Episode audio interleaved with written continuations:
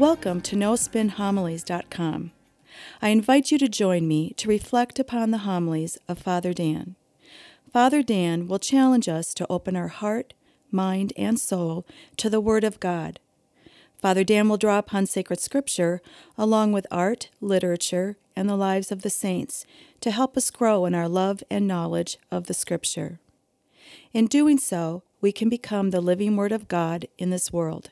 Now it is my pleasure to present to you No Spin Homilies.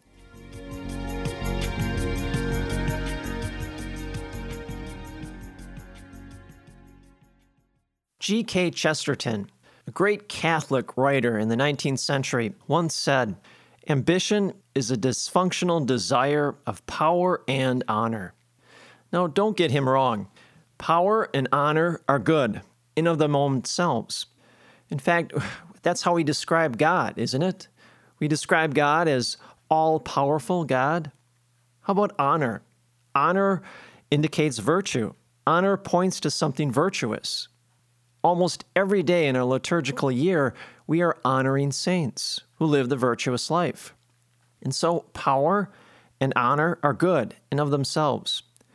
But when they come together and they serve exclusively for the purpose of building up the ego, that's when they both become corrupt.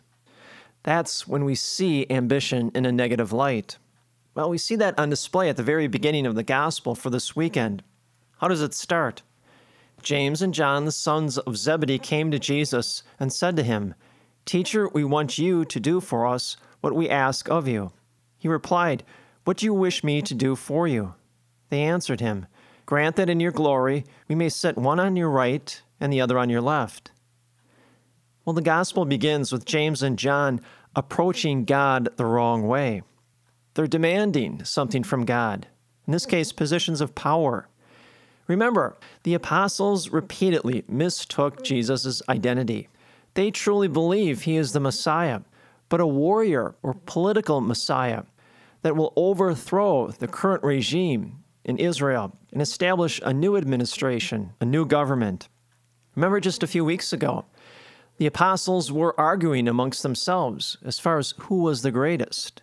Well, they are jockeying for positions of power. Now, the same thing is happening, and yet it seems it's getting worse. James and John are asking Jesus, you know, to sit on his right and on his left. Now, these are prominent positions of great power. Here's the first lesson we can take from this how not to approach Jesus. We cannot approach God by demanding something. Now, where else do we see this? People demanding something from God. Well, how about that classic story of Mary and Martha?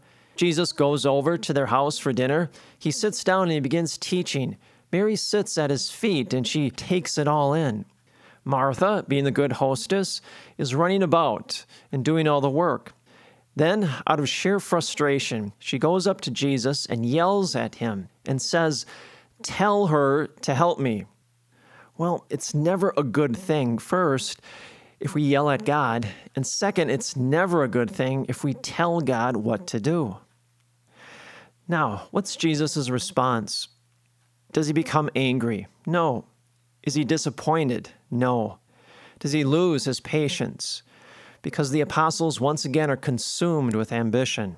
No, in fact, just the opposite. He displays great patience and is very gentle with them. He uses it as a valuable teaching tool. He says to them, Do you know what you are asking? Can you drink the cup that I drink, or be baptized with the baptism with which I am baptized? Here, the apostles have no idea what they're asking. Yes, Jesus is the Messiah. He is the King, not just of Israel, but of the entire universe. He does wear a crown, yet it is not of gold, it's of thorns. He will mount a throne, and yet it is not bedecked by jewels or fine linens. It is the cross. St. John of the Cross once said, Jesus is glorified when he is raised up on the cross. Jesus' glory is not found in this world. Instead, it's found in that self sacrificing love that he performs when mounting the cross. What Jesus is trying to teach the apostles and us is that divine glory is not the same as human glory, because human glory is tainted by sin.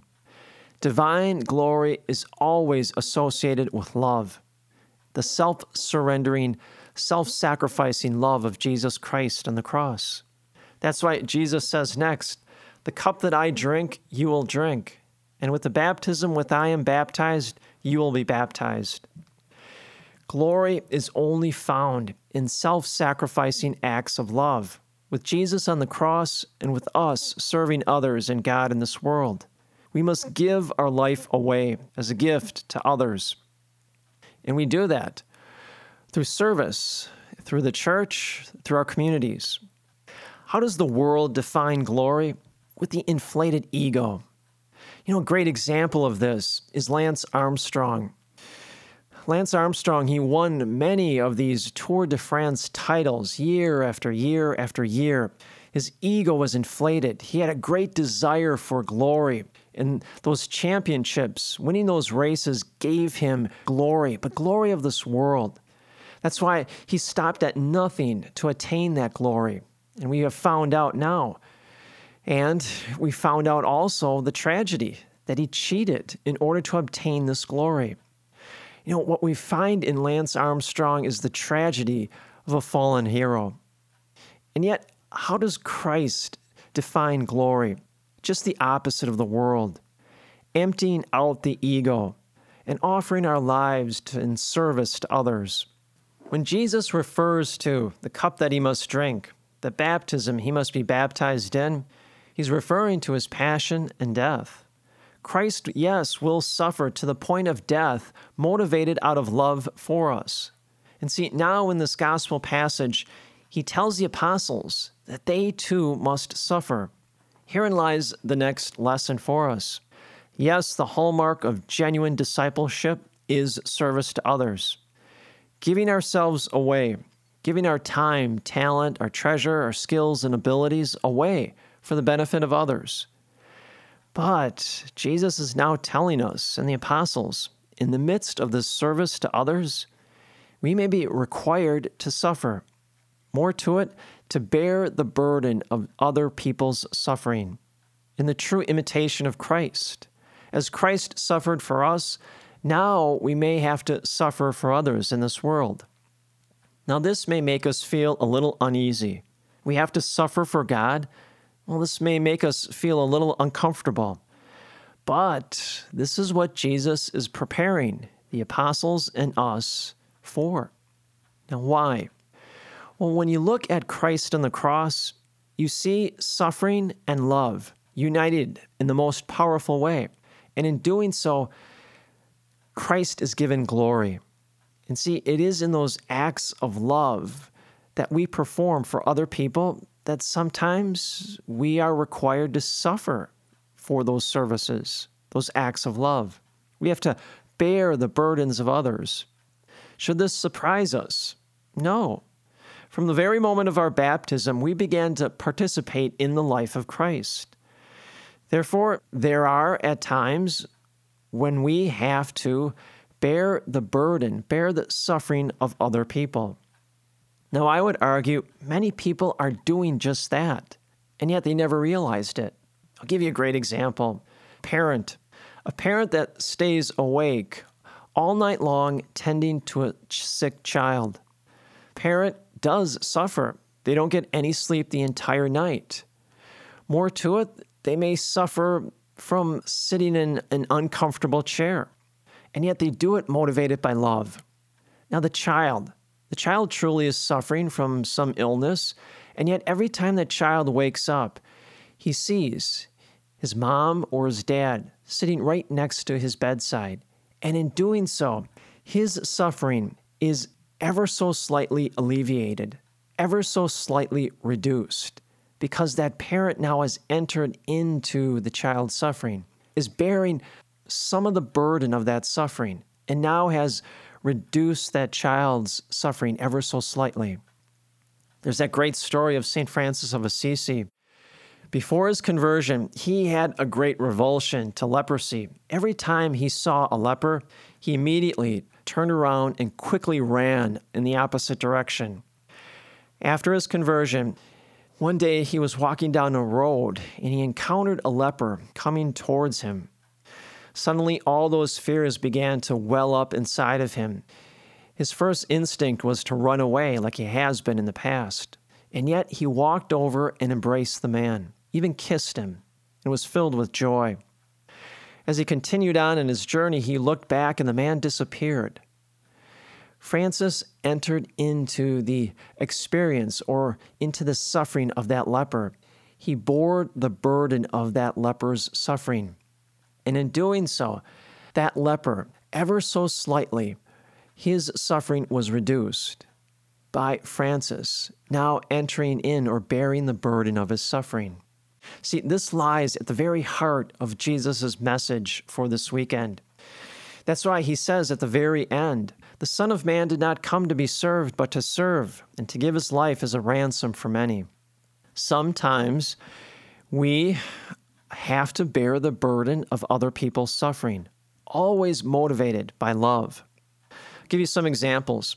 At our parish, there are people that distribute communion to shut ins or people in nursing homes. Now, these shut ins, these people in nursing homes, they suffer. They suffer from loneliness, they suffer from poor health. And yet, these people that bring them communion, they enter into their suffering by visiting them. Now they bear part of the burden of their suffering. And in doing so, now these shut ins, these people in nursing homes, their suffering is reduced ever so slightly because now someone else is bearing the burden of their suffering. Maybe you know a coworker, a neighbor, or a friend that is having problems, whatever it is. Well, you go and you talk to them. Better yet, you listen to them. You know, most of the times when we are having problems, the one thing we want is someone to just listen to us. See, when somebody listens to us, they legitimize our problems, that we actually are acknowledging, yeah, we have a serious problem, and the person is ready to help. See, when you do that, again, motivated by love, you now are bearing that person's suffering. Now their suffering has gradually been reduced ever so slightly. Maybe you've experienced the loss of a loved one, the loss of a grandparent, a parent, God forbid, a child. You suffered greatly, and yet now you just learned there's someone in your neighborhood, maybe a coworker, maybe a friend, who's experienced that same loss. You know exactly what they're thinking, exactly what they're feeling. You go to them and you start talking to them. You listen to them. Now you enter into their suffering. You begin to bear the burden of their suffering. Motivated by love, you do this. And what happens? Now the suffering of that person is alleviated, reduced ever so slightly because of you, because of you bearing the burden of their suffering. See, this leads to the heart of Jesus' message. Yes, discipleship is all about service, but it's also about bearing the burden of other people's suffering so that they can feel some sort of comfort during this terrible time in their life. I'll leave you with just one last thought. Mother Teresa, she would always tell her nuns, almost every day, she would say, Never do great things out of ambition, but instead do little things with great love.